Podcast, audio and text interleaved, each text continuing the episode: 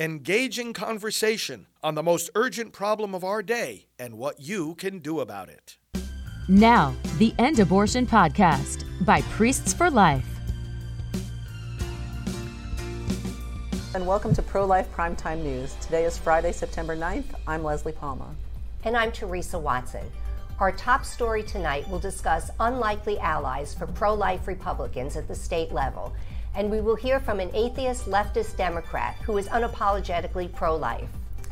Pro life headlines this week will include the story of how a 1931 anti abortion law was struck down in Michigan, and I'll be bringing you lots more in Abortion in the News. I'll be telling you about the results of the Massachusetts primary and why Ted Cruz is heading to New Hampshire in political news in a nutshell. You won't want to miss the announcement by the Department of Veterans Affairs regarding abortions for veterans and we'll get reaction from Jody Duffy, a veteran who works in post abortion healing. Stay tuned till the end when we tell you about Life LifeMark, a movie that opened today and has pro life, pro family message. We'll also show you the trailer. Republicans have been joined by scores of unlikely allies in the fight to restrict abortion rights at the state level. A recent analysis of legislative records by CNN showed that numerous Democrats are voting in favor of strict abortion bans around the country. More than 140 Democrats voted in favor of the restrictive abortion laws. These Democrats are from eight of the dozen states with the most restrictive abortion laws, and it should be noted that these Democrats are all men. Republican lawmakers almost always voted in favor of the restrictions, but only one of these laws would have passed without Republican votes alone. Texas State Senator Eddie Lucio Jr., a Democrat, spoke in favor of a controversial anti abortion bill in 2021.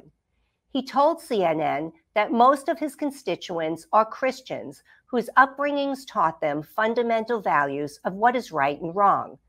Lucio went on to say that being an anti abortion Democrat feels lonely at times. He said he doesn't believe abortion is only a woman's issue, since both men and women are involved in conception, and that men have shown that they have a natural instinct to protect the human race. Lucio went on saying many times, I believe women would choose not to have an abortion if men would demonstrate a moral sense of responsibility. Rocky Adkins, former Kentucky Democrat, state representative, and gubernatorial candidate, said in 2019 that his votes represent the views of his constituents in a very conservative district. In Arkansas, Bruce Maloch, who no longer serves in the state legislature, is one of the Democrats who voted in favor of the state's trigger ban. John DeBerry, former state representative from Tennessee, had served as a Democrat for more than 20 years. However, in 2020, the Democratic Party removed him from the primary ballot. Party representatives said at the time that his votes for anti abortion and school voucher bills, among others, didn't align with the party's values. Life has mattered my entire career, DeBerry said in a 2020 interview with Christianity Today. My principles have not changed, and I am not changing my principles because I have a D behind my name. And back in Texas, longtime Democratic State Representative Ryan Guillen announced in November 2021 he would be officially switching his affiliation from Democrat to Republican. Like Lucio in the Senate, Guillen had voted in favor of both the state's trigger ban and controversial six week ban enforced through civil litigation. Representative Guillen had been a friend for many years, the state Republican Party chairman said. I am proud to welcome him to the Republican Party.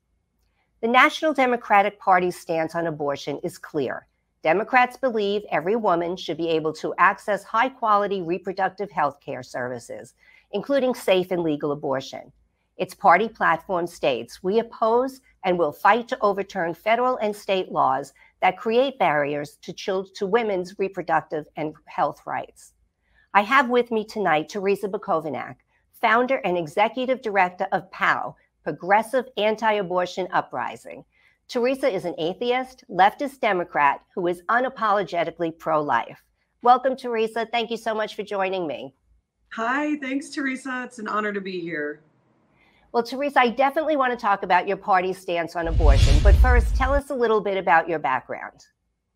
Sure. Well, I got involved in the pro life movement as an atheist, as a political progressive, um, but I I was kind of shy about it. I, I really didn't tell people that I was pro life until I found the group Secular Pro Life. And that's when I realized that I too could be pro life, that it didn't mean that I had to be a religious conservative uh, to recognize that abortion was murder. And um, and so later in in my career, I founded Pro Life San Francisco, and I founded PAAU last year after moving to Washington, D.C. Well, Teresa, I've been in several meetings with you and I've heard you speak uh, publicly, and you're always so passionate about ending abortion. What created that passion for the unborn? Thank you. I, um, I, I just, I, I do realize that abortion is murder. I've seen the victims of abortion. Uh, I, I, saw images and pictures of abortion victims, and, and, since then in my career, I've actually held the victims of abortion in my hands, and um, it, it is very apparent to me. Uh, but what continues to drive me is that this is not seen so clearly by other people who are like me, and I recognize that there is an opportunity there that the relationship between the left and the abortion industry is toxic and it's murderous and it's genocidal. And until I'm able to bring pro-life progressives and leftists out of the shadows and into um, into public view, that's when we're going to be able to see real change. And I think it's just like knowing that there's something I can do to help that keeps me going.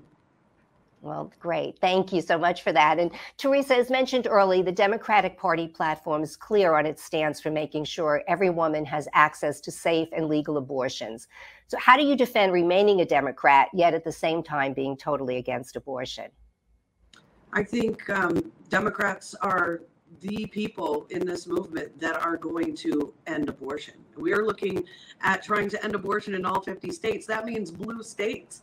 And like I mentioned, that relationship between the Democratic Party and the abortion industry, that's where the pow- point of power is for the abortion industry. That's the relationship that needs to be disrupted. And it makes no sense for me to throw away all of my other left leaning values and abandon the situation for the Republican Party when the fight is in the Democratic Party. It is the responsibility of every Democrat who is pro life, who, by the way, statistically is out there. At least a third of Democratic voters consider themselves to be actually pro life. And close to 80% of voting Democrats agree that abortion should be restricted in elective cases later in pregnancy. So the statistics are on our side. It is our responsibility to fight this relationship and to ultimately bring a life affirming message to every state in America and around the globe. Well, Teresa, thank you so much for joining me tonight. And I understand you're in Munich, so thank you for really uh, coming on and sharing your insights and passion for the unborn. But in closing, what encouragement would you offer to other pro life Democrats who may feel like they're a minority that really doesn't matter? You aren't a minority. We are the majority. The majority of Democrats want more abortion restrictions all right. Well, thank you so much, Teresa. I hope you'll join us again and to uh, be able to discuss some of the many activities PAAU is involved in.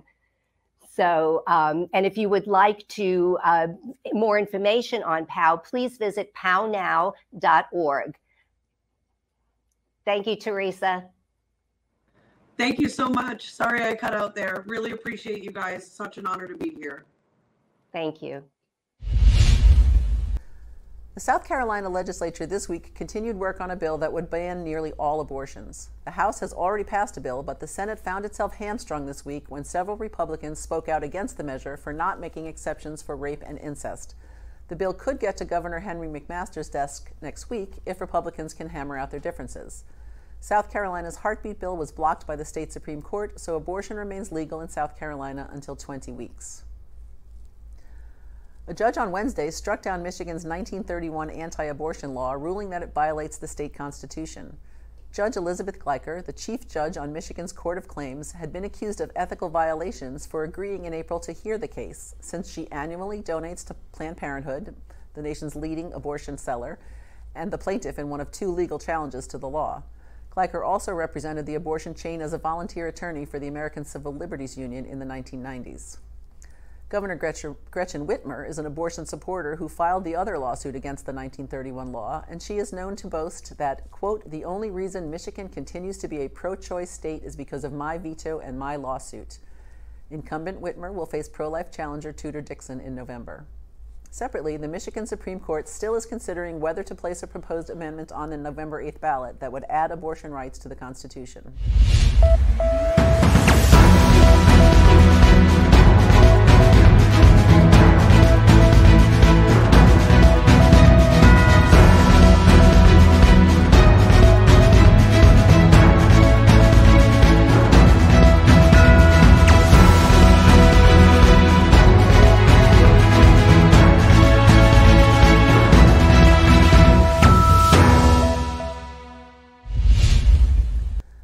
The Supreme Court overruled Roe v. Wade in June, Democrats called for increasing the number of justices on the court or impo- imposing term limits.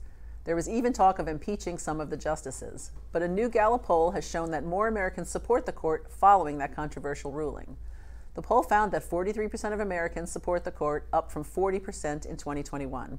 While a majority of those polled said they do not approve of the court, at least the numbers on the flip side should give some encouragement to the justices who have dealt with unprecedented harassment before and after the decision on Roe. Roger Hanshaw, the Speaker of the West Virginia House of Delegates, plans to call members back into session Monday to continue discussions on an abortion bill, but Senate President Craig Blair said senators will not be coming back. In July, the House passed a bill that would ban abortions except for pregnancies conceived in rape and incest. The Senate version of the bill added several amendments that House members would not agree to, ending the legislative session with abortion still legal in the state after a judge blocked enforcement of a 150 year old law banning the procedure. Governor Jim Justice has accused the lawmakers of being more concerned about winning re election than saving the lives of the unborn. The West Virginia Chamber of Commerce released a poll Tuesday that showed 51% of respondents identify as pro life, with 45% calling themselves pro choice. 18% said abortion should be legal in all circumstances, with 13% saying it should be illegal all of the time. Actress Jennifer Lawrence is in the news this week for saying she once considered an abortion, but then had a miscarriage, and that being a mother is the best thing that ever happened to her. In an interview with Vogue, she described her reaction to becoming a mother. Quote, the morning after I gave birth, I felt like my whole life had started over. Like now is day one of my life. I just stared. I was just so in love. I also fell in love with all babies everywhere. Newborns are just so amazing. They're these pink, swollen, fragile little survivors. Now I love all babies. But in a second interview with the same reporter, after Roe v. Wade was overturned, 32 year old actress disclosed that she had gotten pregnant in her 20s and intended to have an abortion, but suffered a miscarriage instead. She later got pregnant with a wanted baby, but had a second miscarriage. It's not clear if she still loves all pink, swollen, fragile little survivors or only those who aren't inconvenient. On the international scene, voters in Chile overwhelmingly rejected a new constitution Sunday that would have stripped away unborn babies' right to life and legalized abortion on demand. The Washington Times reported that just 38% of voters supported the progressive constitution, while 62% rejected it. But lawmakers in the tiny European nation of San Marino voted to legalize abortion following a referendum last year in which citizens voted to overturn the country's 150 year old abortion ban. The public health system in the nation of 33,300 people will pay for abortions. The vote leaves only two European countries, Andorra and Malta, without legal abortion, and Poland last year passed a law severely restricting the procedure. And now we turn to political news. This week, Jeff Diehl, a former state representative endorsed by former President Donald Trump, won the Republican nomination for Massachusetts governor over businessman Chris Doughty, who was considered the more moderate candidate in the race. Governor Charlie Baker, a pro choice Republican, announced earlier this year that he would not seek a third term in the state's highest office. His announcement and Lieutenant Governor Karen Polito's decision not to run opened up the race for governor for both major parties. The victory for Diehl sets up a general election contest against Democratic Attorney General Maura Healey, who would be the first openly gay person and the first woman elected governor in Massachusetts if she wins in November. Leah Cole Allen, who ran with Jeff Diehl for lieutenant governor, was declared the winner in the Republican primary edging out Doughty's running partner, Kate Campanale. Massachusetts was the only state with a primary this week, as nominating season is winding down and voters prepare for November's general elections. Primaries will be held in Rhode Island, New Hampshire, and Delaware on Tuesday, September 13th. Democrats in Rhode Island face a crowded gubernatorial field going into the primary. Five candidates are vying for the chance to go against the winner of the Republican gubernatorial primary. Candidates Ashley Kalus and Jonathan Riccitelli are vying for the spot. Democrats and Republicans are pouring millions of dollars into campaign ads in New Hampshire just days before voters there nominate a Republican candidate to challenge Senator Maggie Hassan, who is considered one of the more vulnerable Democrats in the November general election.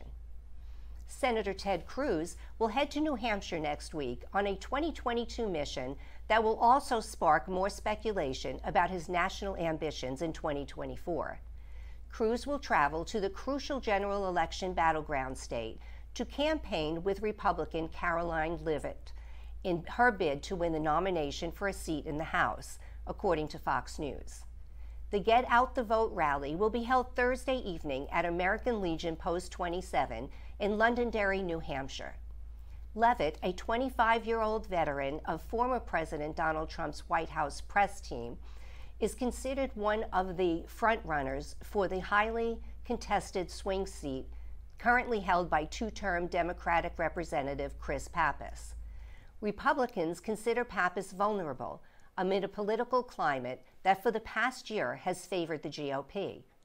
Republicans need a net gain of just five seats in November's midterms to win back the House majority they lost in the 2018 elections. Senator Ted Cruz is one of the greatest champions of the Constitution and our God given freedoms on Capitol Hill. I am grateful for his support, and I look forward to welcoming him back to the live free or die state as we work to defeat the establishment on September 13th, Leavitt told Fox News in a statement. Cruz, in endorsing Leavitt last October, said in a statement at the time that Caroline is a fighter who shares our core values, will bring new leadership to D.C., and help conservatives stand up to the swamp. And that's political news in a nutshell. The Department of Veterans Affairs last Friday announced it would start providing abortions to veterans and their eligible dependents in certain circumstances, even in states where the procedure is illegal or restricted. The federal agency said it's changing its longstanding policy on abortion in order to save the life and health of veterans. The rule is effective immediately and will allow women receiving VA services to have an abortion in cases where the baby was conceived in rape or incest and when the mother's life is imperiled by the pregnancy. In cases of rape or incest, a woman won't have to provide evidence of the crime, such as a police report, as some states require. The Department of Defense currently provides abortions to active duty military members using the same criteria, but only about two dozen abortions are reported each year by the Pentagon. The VA provides healthcare services to some 300,000 female veterans and their dependents in 171 medical centers across the nation. Whether the agency will hire abortionists or use current medical staff is not known, but the VA has said it could end up footing the bill for veterans who have abortions in civilian facilities. Jody Duffy was 21 years old and a newly commissioned second lieutenant in the U.S. Army when she became pregnant. She had an abortion, and although she realized immediately she had made a mistake, she rationalized that she had done the right thing for her military career. But because of that abortion, she resigned from the military when her four year commitment was over. She married another soldier. He retired as a two star general and has remained involved with the military. The regional coordinator for Georgia for the Silent No More Awareness Campaign, Jody is a registered nurse and the former director and current military and veterans program coordinator for post abortion treatment and healing Atlanta. Jody is also the founder and current team leader for the only all military and veterans Rachel's Vineyard retreat team located in Atlanta. She's been married for 41 years to retired Army Major General William Duffy. They have three sons and seven grandchildren. I've asked Jody to join us with her reaction to the VA's about face on abortion. Welcome, Jody, and thanks for coming on. Thank you, Leslie. Appreciate it. I feel like this was a shot out of the blue I, from the uh, this announcement from the VA. Were you surprised when you heard it?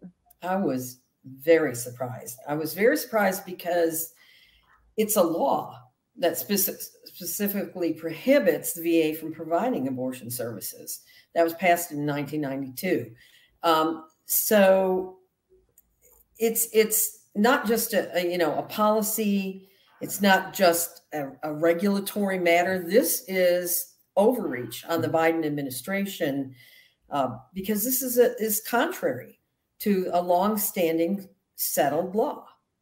So yes, I was taken by surprise. Yeah, uh, VA Secretary Dennis McDonough has been quoted saying pregnant veterans and VA beneficiaries deserve to have access to world class reproductive care when they need it most. That's what our nation owes them, and that's what we at VA will deliver. What was your reaction when you heard that abortion is what we owe veterans, people who put their lives on the line for our nation? It was it was kind of the same reaction I had when they talked about we owe our active military abortion abortion isn't health care. Mm-hmm. They, uh, we owe it to our veterans, our, our female veterans, to help them, to help them get healthy, to help them get healthy mentally, emotionally, and physically. And abortion is not health care. And a lot of female soldiers, especially young ones, are dealing with PTSD from being over in in, uh, in war. They're dealing with military sexual trauma which is sexual assault.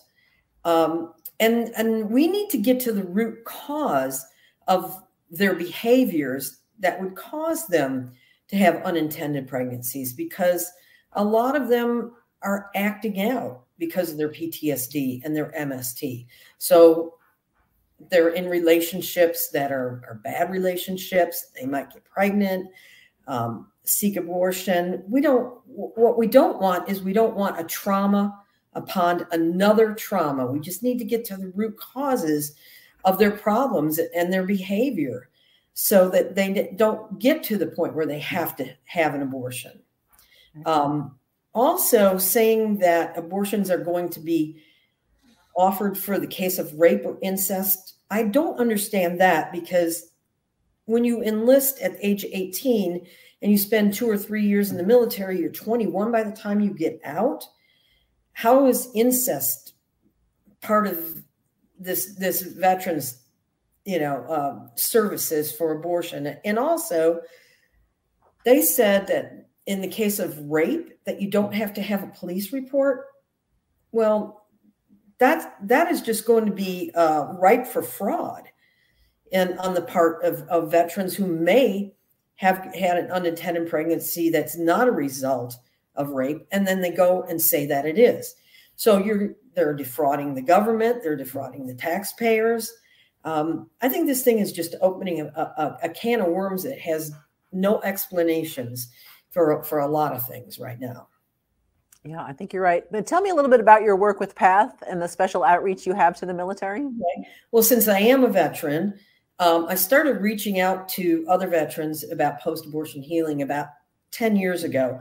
But a little over two years ago, I decided that I wanted to create a program that was just specifically for our military and our veterans. So, another veteran and myself run Save One virtual Bible studies, uh, our abortion healing Bible studies for veterans. And then we offer Rachel's Vineyard retreats solely for military veterans and their family members. And we've done two of those already in the Atlanta area. And there, it's what the veterans have told me is they feel so much more comfortable being in a setting with other military people. So they were able to open up. We didn't have to really explain things to each other. Um, right you know it just it is just worked that way and um, i found it to be just a, a very rewarding um, ministry to go into. We've got 2 million female veterans out there. A lot of them have had abortions for one reason or another either prior to going in the military or after going into the military but the unintended pregnancy rate in the military is 50% greater than it is in the general population. And most of those unintended pregnancies end in abortion. So, somewhere along the line, those women get out of the military, they become veterans, and they're carrying a lot of this trauma uh, from a, a, past abortion with them into their veteran life. Um, same thing with family members that, uh, you know, maybe carrying this with them, or even active duty folks. We've had active duty people coming on that have come on our retreats. Um, so it's it's a real important ministry to reach out to them. And another thing is when you're talking about providing this for uh, abortion services for veterans, I will tell you that the suicide rate for women veterans is four times that of females in the civilian population. Wow. Okay. So why are we adding something to their trauma? You know, they, they've already got enough issues with PTSD and military sexual trauma. Um, why would we add, you know, something that really isn't healthcare? Right. It's it's it's trauma. So um, all right. Well, Jody, we're just about out of time, but I want to thank you for your service and for your continued uh, devotion and compassion for, for veterans and military people. Um, thanks so much for taking the time to come on and talk to our viewers. Well, thank you very much for giving me the opportunity to, to talk about caring for our veterans. Thank you. All right. Thanks. Although neither of us have seen an advance copy, we're going to recommend a movie you might want to consider seeing this weekend. Lifemark tells the story of a young man whose life takes an unexpected turn when the woman who made an adoption plan for him decides to try to find him. This true story was something I knew had to become a movie, said star and co producer Kirk Cameron. The film is based on the 2017 short documentary I Lived on Parker Avenue, in which attorney and pro life speaker David Scotton shares his experience as an adopted child reconnecting with his biological mother, Melissa. While adoption is the focus of the movie, abortion figures prominently. After Melissa and David reconnect, they visit the now closed abortion clinic Melissa went to when she first found out she was pregnant, and Melissa tells David about the day he nearly died. The film will open in select theaters across the country, but it's almost certain to be ignored by movie reviewers because of its pro adoption, pro family themes. Let's help make it a blockbuster hit.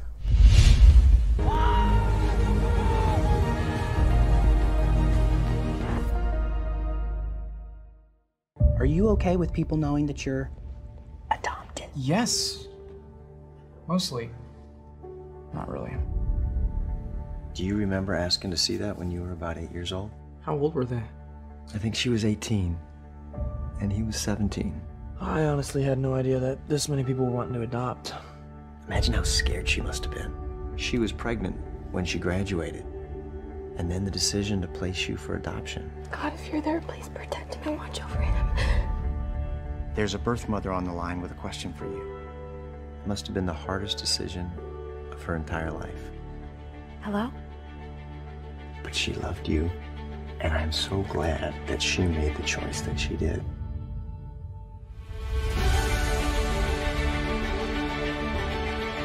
I've always wondered if my biological parents think about me. Today's David's 18th birthday. You want to talk to him? I don't think he'd want to talk to me. There's only one way to find out. I guess maybe I didn't want to feel different. You didn't want to be an idiot. No, I didn't want to be different. Different. Okay, good. That's a lot better. God gave you to me and Mom as a gift, and you will always be our son. Is that your birth mom? She wants to meet. Really? Yeah. This is huge! Hey, what's up, Emily? How's it going? That's Elizabeth.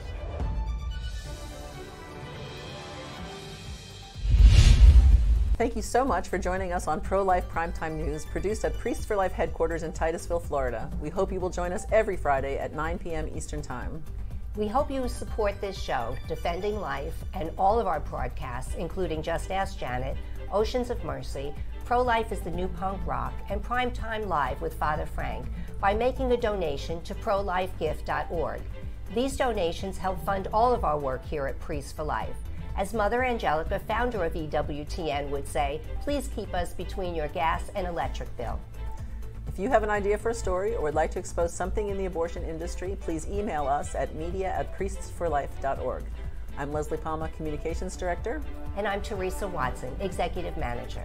Remember, life is the only choice. This has been the End Abortion Podcast. To learn more, to help end abortion, and to connect with us on social media, visit endabortion.net.